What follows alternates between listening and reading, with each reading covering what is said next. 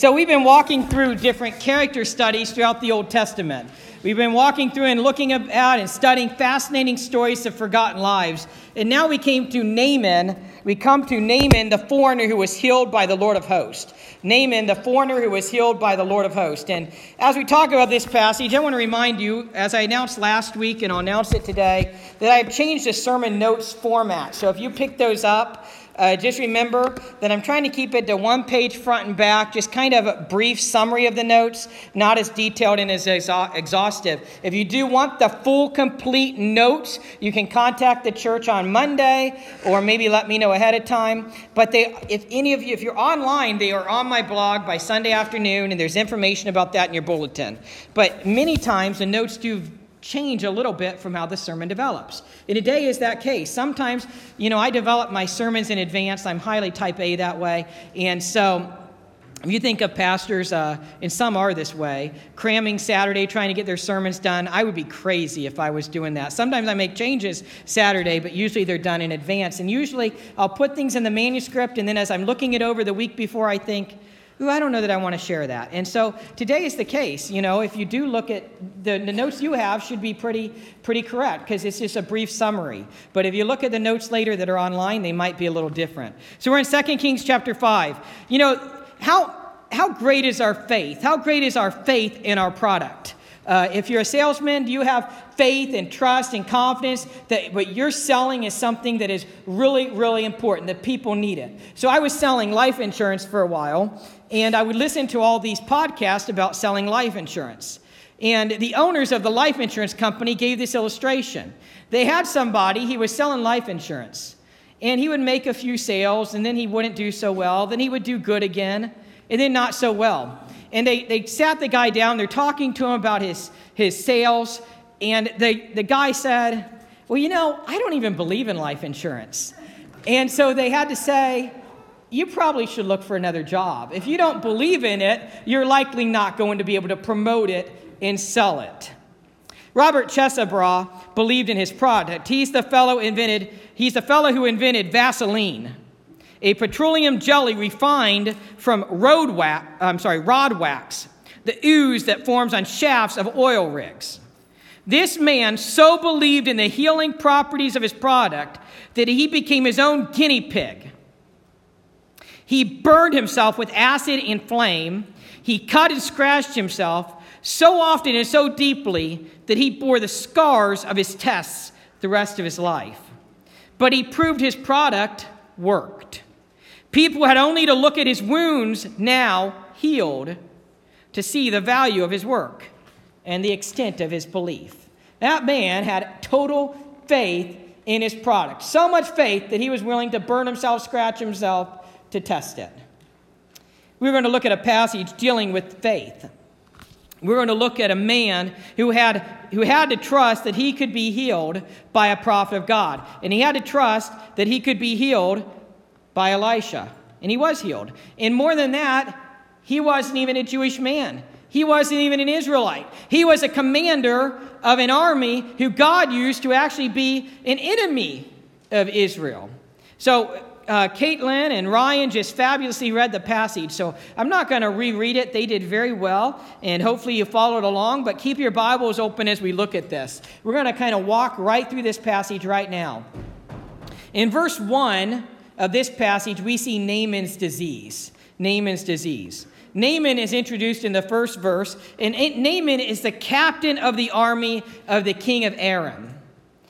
Naaman is a very high court official, as we will see in a little bit. Naaman is, you know, the, the four star general of the king of Aram. Naaman is, you know, the General Patton or the General Schwarzkopf or General MacArthur of the king of Aram. Maybe he, he could even be even a little bit higher than that. Maybe the Secretary of Defense or something like that. About Aram, some of you might be wondering, well, where in the world is Aram? You know, what what is this little, little nation? Who are they? Why, why is 2 Kings chapter 5 talking about Aram? But in reality, if you read through 1st and 2nd Kings, you will see Aram repeatedly, time and time again, as a foe of the northern kingdom. About Aram, I read the following The land of Aram north of the land of Israel, was known by the Greeks as Syria. Syria. Current evidence suggests that the Arameans inhabited the upper Euphrates throughout the second millennium. That would be um, the second millennium. First as villagers and pastoralists, then as a political national coalition. During this period, here's a key point. During this period, they are alter- alternately allies and the most troublesome foes of the northern kingdom of Israel. So the Arameans would be allies of the northern kingdom for a time, and then they would be foes. they would be allies when it made sense. You know, the enemy of your enemy is your friend. And then they would be foes at other points and enemies. So here's this guy, Naaman, and Naaman is a great man. He's highly respected. Interesting, though, if you look at verse 1, it says, Now Naaman, captain of the army of the king of Aram, was a great man with his master and highly respected because, look at this, it says, Because by him the Lord had given victory to Aram. By Naaman, the Lord had given victory to Aram. The Lord gave the victory, but he's not even a Jewish person. And he's not even fighting for Israel. Yet the Lord gave victory. And what we see throughout the Old Testament is that God would use non Jewish countries, pagan countries, to accomplish his purposes. And sometimes God's purpose was to defeat Israel because Israel had turned on God. Israel had turned their backs on God, and God would use later on King Nebuchadnezzar of Babylon to defeat Judah in 586 BC. Long before that, in 722 BC, God would use, um, God would use, I just lost the term, Babylon. Assyria, sorry, Assyria to conquer the northern kingdom of Israel. I usually do know that stuff. Assyria in 722 BC to conquer the northern kingdom of Israel. God uses non Jewish countries, non Jewish nation states to accomplish his purpose. And what we see throughout the Bible, and this is true of today too, is that God is sovereign and God is in control. There are many times when we think God is not in control. How can God use somebody or something or some leader? And God is still in control. Do not fret, do not worry. And so God is using Naaman, and God has used Naaman to give many victories to Aram. So Naaman is a valiant warrior, but he is a leper. And that is a, ma- a major, major contrast. To have leprosy as a Jewish people group meant that you were a social outcast. You were unclean. Now, it is a little bit different here with Naaman because though he has leprosy, he is still serving the king of Aram. He is still serving, and he's still allowed to do that. But leprosy just means, or leper just means that he has skin disease. And that skin disease can take many forms. Some people try to apply it to what we might call Hansen's disease today. You could look it up on, on the internet later or something, Hansen's disease. But we don't know if it is the exact same skin disease. It is just a type of skin disease. So Naaman, here's this Naaman, and Naaman is a valiant warrior, a mighty warrior. He's a mighty man, but he has leprosy. And we're going to see him get healed. In Luke 4:27, Jesus references this account. In Luke 4:27, Jesus says, "And there were many lepers in Israel in the time of the prophet Elisha. Yet none of them was cleansed except Naaman the Syrian. And again, Syria would be Aram. He's the only one that Jesus it, references as cleansed during the time of Elisha. So looking at verses 2 through 5, we see Naaman's determination. So Naaman has been introduced in verse 1, and now we're going to see Naaman's determination. Verse 2 is actually quite sad to me. If I really read verse 2 and really think about it, it's quite sad. Verse 2 says, Now the Arameans had gone out in bands and had taken captive a little girl from the land of Israel. And she waited on Naaman's wife. And she said to her mistress, I wish that my master were, the, were with the prophet who is in Samaria. Samaria is the capital of the northern kingdom of Israel. Samaria. The prophet, that's Elijah. And this little girl says, then he would cure him of of of his leprosy. Now that's quite sad. I mean, I've read this story a number of times. I gloss over it many times. But having two little girls at home, this is quite sad. There's a little girl, she's been taken captive during a raid. This was an Aramaean, an, an Aramaean raid on probably Israel.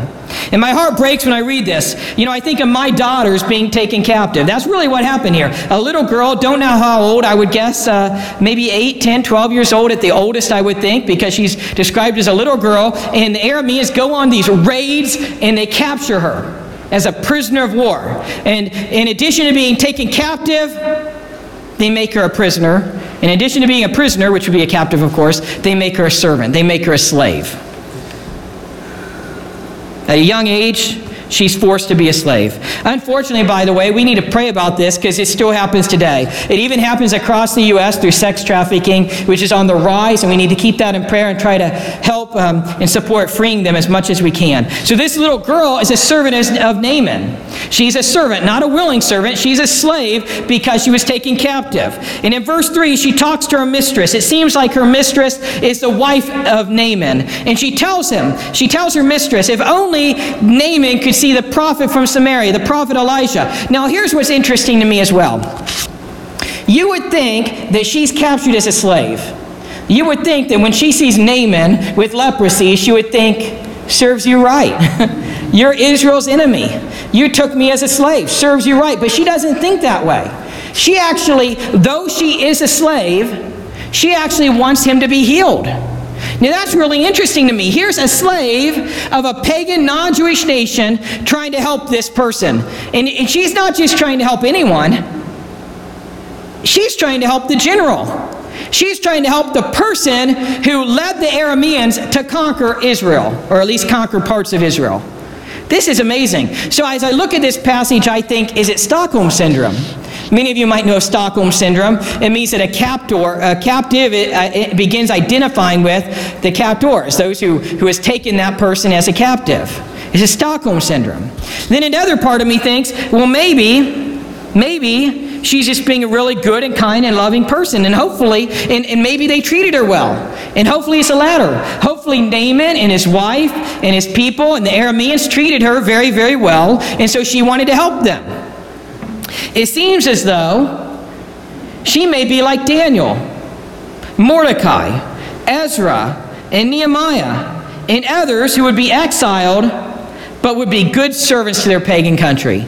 We see this. If you read through the rest of the Old Testament, you see Daniel. Daniel and his, and his companions are taken captive by Babylon at a very young age, but they become very good citizens. We see Mordecai in the book of Esther, who still is very good to Persia. We see Nehemiah and others and Ezra, who are in pagan, non Jewish nations, and they're still being good to their country. And we see this little servant girl taken captive, still seeking the good and the welfare of Naaman.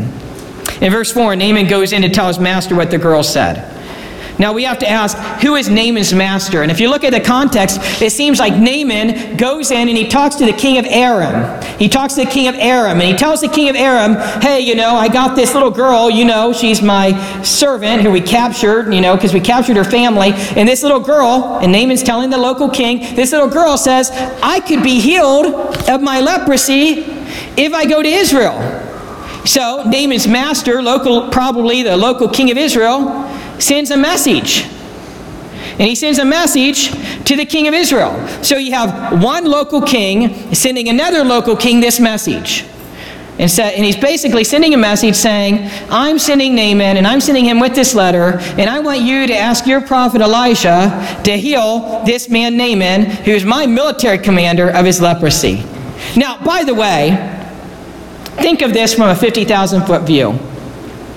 If Naaman is really the commander of the armies of Aram, and if the Arameans are really a foe of Israel, do you think Israel really wants to help heal the general of their armies? I wouldn't think so. Now, maybe they're being allies right now, we don't know. But by the way, the message that the king of Aram sends also sends 10, they, they also send money. Get this 10 talents of silver, 6,000 shekels of gold, 10 changes of clothes. This equals, by today's buying power, it would be in the vicinity of three quarters of a billion dollars. The king of Aram sends this message with Naaman to the king of Israel, along with three quarters of a billion dollars. That's just a little bit of money to help, you know, persuade them to heal him. So that's verses 3 through 5. In verses 6 through 8, we see Naaman's determination in the king of Aram's message to the king of Israel. And we also see Elijah's response. So the king of Israel receives the letter, and the letter is coming, but so is Naaman. The king of Israel receives the letter along with Naaman. And verse 7 shows that the king of Israel reacted in outrage.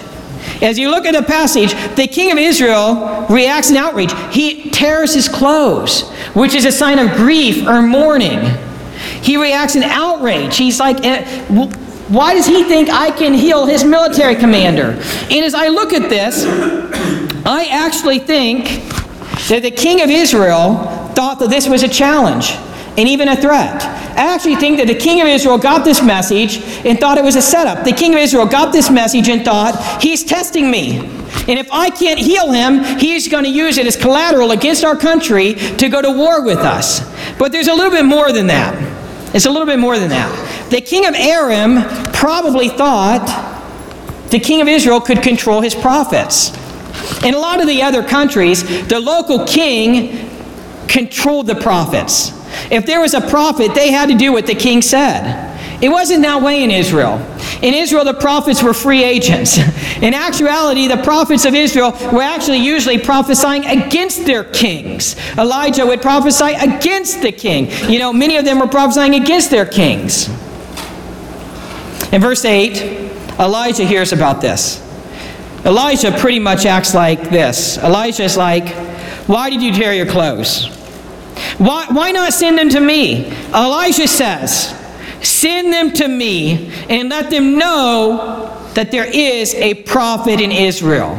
Elijah is pretty much saying, they may not have prophets in Aram, but we have prophets in Israel. Send them to me. I can take care of this. Or rather, God will take care of this through me. Verses 9 through 13, Naaman and Elijah meet each other finally and Naaman is healed. Notice that Naaman comes to Elijah, and Naaman comes to Elijah with horses and chariots. He comes right up to Elijah's doorway. This huge entourage, you know, all this gold and silver, all these gifts, and he comes right up to Elijah's doorway. Elijah was ready. Elijah gives him a simple message. This is a simple message that Elisha gives him. Elijah says, Go and wash in the Jordan seven times and your flesh will be restored, and you will be clean. That's all he has to do. Go and wash in the Jordan seven times, and you'll be clean. You would think Naaman would do it. You know, Naaman wants to be healed. He's gone through all this trouble to come to the king of Israel and now come to Elisha, and he has a very, very simple way to be clean. Just take seven baths in the Jordan River. That's all he's got to do. But Naaman is upset. Naaman is not just upset, Naaman is furious. Naaman's, Naaman wanted something dramatic. He didn't want a simple healing, he wanted something awesome. And, and that's cause for application. Do we want instant gratification? It seems that Naaman wanted things the McDonald's way. It seems likely that Naaman is advanced in the military and he was used to having things his way and he's used to commanding people and they do as he says. He wanted the dramatic, he wanted the special effects, he wanted it, he wanted it instantaneously, he wanted it his way. It does not work that way in God's kingdom. It does not work that way in God's kingdom. We need to pray and we need to seek the Lord and we must submit to and surrender to the Lord. Many times the Lord does not answer how we want him to answer, does he? Most of you have already experienced that. Isaiah 55 teaches that the Lord does not think the way we think. And I am really glad that he does not think the way he thinks. I think. I am really glad that he does not think the way I think. He's omniscient. That means he knows everything. He's omnipotent. That means he's all powerful. He's omnipresent. That means he's present everywhere, including outside of time. The Lord always has a better way than I have. And in this case, the Lord had a better way than Naaman had. And Naaman is furious. He wanted it his way. But God had a plan. Naaman continues in verse 12. Naaman basically asks, why, why can't the rivers of Damascus do? Now, what you and I don't know without researching is that the, the river Jordan was a more muddy river. The rivers of Damascus were clean. And so Naaman's kind of saying, why can't I just go wash in the rivers of Damascus? They're clean. Why do I have to, to wash in the muddy Jordan? Why the Jordan River? And Naaman goes away in a rage. Chuck Swindoll shares, Naaman was furious. Of the six primary Hebrew words referring to anger, this is perhaps the strongest. It's the strongest Hebrew word for anger. It usually describes God's righteous wrath towards sin. Interesting.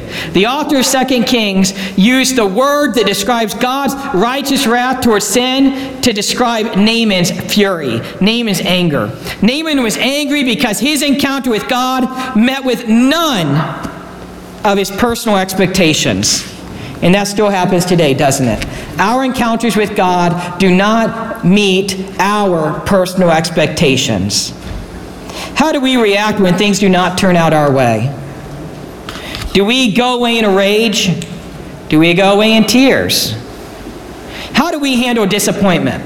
Listen to some other scriptures. Proverbs 14 17 says this A person who has a quick temper does foolish things, and a person with crafty schemes is hated. A person who has a quick temper does foolish things. Listen to Proverbs 16:32. This is interesting. Better to be slow to anger than to be a mighty warrior. And one who controls his temper is better than one who captures a city. You hear that? It's better to be slow to anger than even to be a mighty warrior. And it's even better to control your temper than to be somebody who captures a city. We have to control our anger. We have to control our rage. We have to control our fury. Proverbs 19:11. A person's wisdom makes him slow to anger, and it is his glory to overlook an offense. In verse 13, as we finish this passage, in verse 13, the servants come to Naaman. They talk to him respectfully. They call him father. And they say, If he would have given you something mighty to do, something major to do, wouldn't you have done it? This is simple. Why not try it? So Naaman does it. Naaman goes and he washes in the Jordan seven times and he is healed of his leprosy. He is made completely well. It says his flesh became like the flesh of a baby. He was perfect, total, complete healing. Here's the funny thing Naaman came close to not being healed because it was too simple. Naaman came close to not being healed because it was too simple. And that happens today. It happens to all of us. God has a plan, and we may think it's too simple. I'm not going to do it. We don't try it. That can't be God's will. It's too simple. Maybe it is God's will. Why do we think it has to be complicated? Do you realize that the gospel is free and simple, and many people may miss out on salvation in Jesus by faith, by grace, because it's just too simple? Sometimes I believe more people would accept and believe in Jesus and follow Jesus if there was a charge. My dad's in sales, and he'll say, You're in sales too, just what you sell is free. And, and again, sometimes I think maybe we ought to charge. Maybe people would think it's more valuable. The gospel is more valuable because you can't trust anything if it's free. Nothing's free in life, right? The gospel is free, it's simple. Our God's message of eternal life through Jesus is simple and it's a free message. And we need to trust in him as Lord and Savior and follow him. So Naaman obeys Elijah and he's healed. He's completely healed. Here's a few more applications. Only when we acknowledge our own sin sick state will we seek cleansing. We have to acknowledge our sin sick state sin sick state. That's hard to say. And then we will seek cleansing. We as Christians must understand that we are sinners in need of a Savior, and our spiritual healing is free. Our spiritual healing is simple too. Only when we hear the truth will we discover the path to cleansing. We need to hear the truth just like Naaman did. The truth is in the gospel, and the truth is in the Word of God. Only when we do as God requires will we receive His cleansing. Are we being obedient to God? Are we doing as God requires? Some of us may be wanting God's help, but we're, we are still living in the flesh. We're still living in sin. We haven't surrendered to Him. We have to be willing to surrender and do what God requires. Are you surrendered to the Lord? Are you seeking the Lord? And the final application is something I mentioned Naaman's rage. In verses 11 through 12, we must watch our anger and get rid of it. Get rid of anger. I think there are certain sins that we just kind of tolerate as long as we keep them contained, and that's just not right. We tolerate anxiety as long as we keep it in a certain limit. We tolerate greed as long as it's in a certain limit. We tolerate gossip as long as it's in a certain limit. And we tolerate anger. But the Bible teaches the anger of man does not achieve the righteousness of God. We need to get help with anger. We need to get help before it becomes rage and before it becomes dangerous. Now, how do we get help? We seek the Lord. Seek the Lord. We pray about things. Philippians 4 6 through 7. Do not be anxious about anything, but in all situations, by prayer and petition, with thanksgiving, present your requests to God. Instead of being angry, pray. Write in a journal. I recommend that to everyone, and Sometimes, occasionally, I do that myself, and it's very helpful. Write your thoughts out. Write, write, write like you're writing a prayer to God. Go to Celebrate Recovery. They, they can help you with that. Seek counseling. Talk to me. I believe I could help you with that, and we could pray about it together. We could unite to help you with your anger, your rage, or maybe it's something else. Don't just brush these types of things under the rug. Get help. The powerful pleading words of a Scottish preacher provide a fitting conclusion. This Scottish preacher wrote this I advise you to get over your temper and to try that very way that you have up till now been so hot and so loud against. It will humble you to do it, and you are not a humble man. But if you ever come back from Jordan with your flesh like the flesh of a little child, you'll be the foremost to confess that you had almost been lost through your pride and your prejudice and your ill nature. You all know surely what the true leprosy is. The true leprosy is. You all know what the leprosy of your own soul is. It is sin. Yes, it is sin. It is yourself. O leper, leper, go out with thy loathsome and deadly hurt heart. Go wash in Jordan. Go in God's name. Go in God's strength. Go in God's pity and patience and mercy. Go this very moment. I'm going to pray in a moment, but first I want to read some background to our closing hymn, which is I Need Thee Every Hour. Psalm 86 7 says, In the day of my trouble I will call to you, for you will answer me. This is about the hymn, I Need Thee Every Hour, which we're going to sing in a moment. This deeply personal hymn came from the heart of a busy housewife and mother who had no idea of the spiritual strength that her own hastily written words would bring her later during a sorrowful time in her life. The author Anne S. Hawks has left this account about the writing of her poem in 1872. One day, as a young wife, she writes this One day, as a young wife and mother of 37 years of age, I was busy with my regular household tasks. Suddenly, I became filled with the sense of nearness to the Master, and I began to wonder how anyone could ever live without him, either in joy or pain. Then the words were ushered into my mind, and these thoughts took full possession of me. Sixteen years later, Mrs. Hawks experienced the death of her husband. Years after, she wrote this I did not understand at first why this hymn had touched the great throbbing heart of humanity. It was not until long after, when the shadow fell over my way, the shadow of a great loss, that I understood something of the comforting power in the words which I had been permitted to give out to others in my hour of sweet serenity and peace. One of the blessings of a victorious Christian life is knowing the closeness of our Lord in every circumstance of life. Like Annie Hawks, it is so important that we develop strong spiritual lives during the peaceful hours in order that we will be able to be victorious when difficulties come, which they surely will to everyone at some time. I need thee every hour, most gracious Lord. No tender voice like thine can peace afford. I need thee every hour, stay thou nearby. Temptations lose their power when thou art nigh. I need thee every hour in joy or pain. Come quickly and abide, or life is vain. I need thee every hour, teach me thy will, and thy rich promises in me fulfill. I need thee every hour, most holy one. Oh, make me thine, indeed, thou blessed Son. Let's pray. Heavenly Father, we do need you, and we do really need you every hour, whether we realize it or not.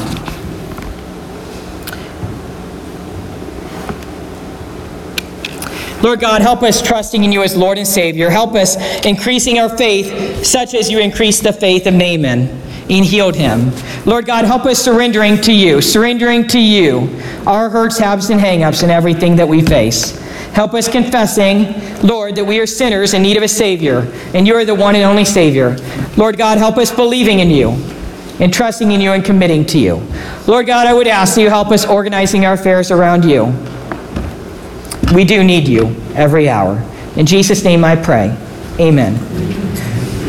Uh, as Steve begins his closing hymn, just a reminder the altars are open during the closing hymn and actually all the time. And if something has stirred your heart and you want to come forward for prayer, if you come forward to this altar on your right, we will leave you alone. You can just pray alone by yourself. If you come forward to this altar on your left, maybe you want somebody to come up and pray with you, somebody you're sitting next to, or a friend or a family member, come up to the altar on your left. Or if you come up by yourself to the altar on your left, one of our elders or other church leaders will come up and pray with you.